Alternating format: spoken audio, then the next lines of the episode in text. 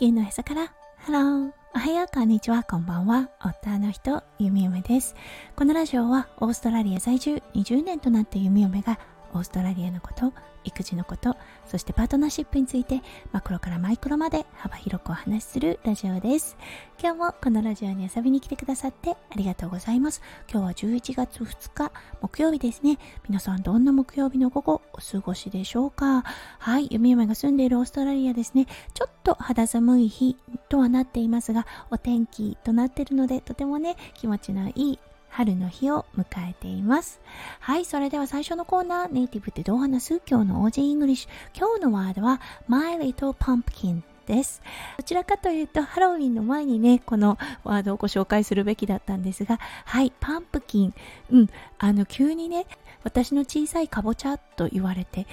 あなたは何を想像するでしょうか？えどういうこと？私の肌の色？というような感じで思う方もいらっしゃるかもしれませんね。はい。このパンプキンだったんですが、実はね、愛しい人というような意味があります。おばあちゃんがね、お孫さんを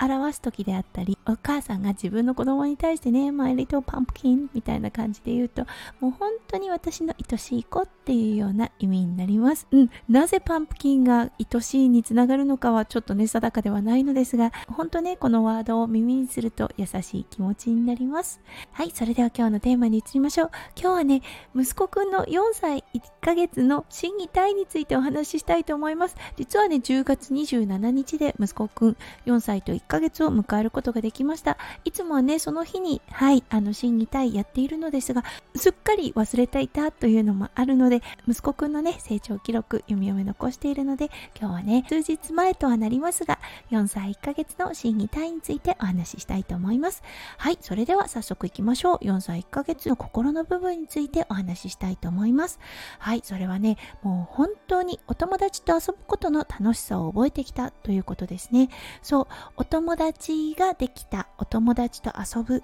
そうそしてね気の合う友達というものが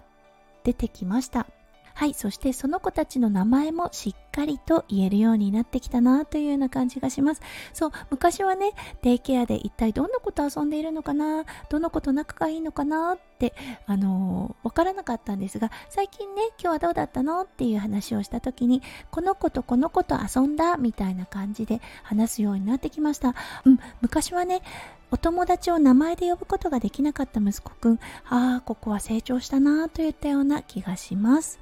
はい、それではどんどん行きましょう。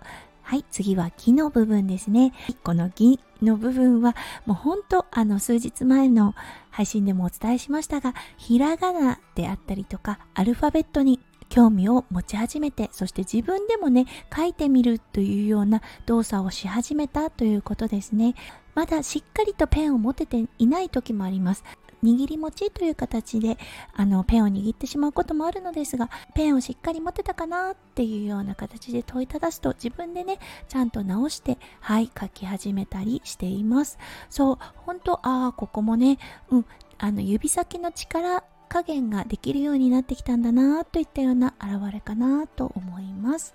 はい、そして体の部分ですね。これはもう本当あの体力という意味では体力がついたなと思います。数ヶ月前にね、腕の力というものを取り上げました。はい、そしてね、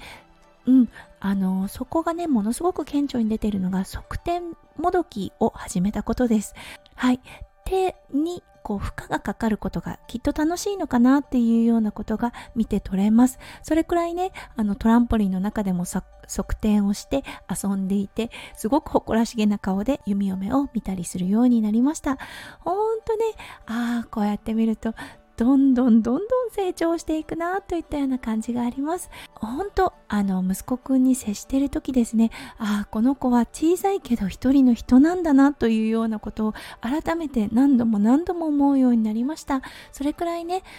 人格というものがしっかり出てきてるなというような気がします。はい、そしてね、笑顔で成長してくれてること、もうほんとこれに尽きるなといったような気がします。はい、ということで今日は数日遅れてしまいましたが、4歳1ヶ月の息子くんの成長記録をを残させていただきました。今日も最後まで聞いてくださって本当にありがとうございました。皆さんの一日がキラキラがいっぱいいっぱい詰まった素敵な素敵なものでありますよう弓嫁心からお祈りいたしております。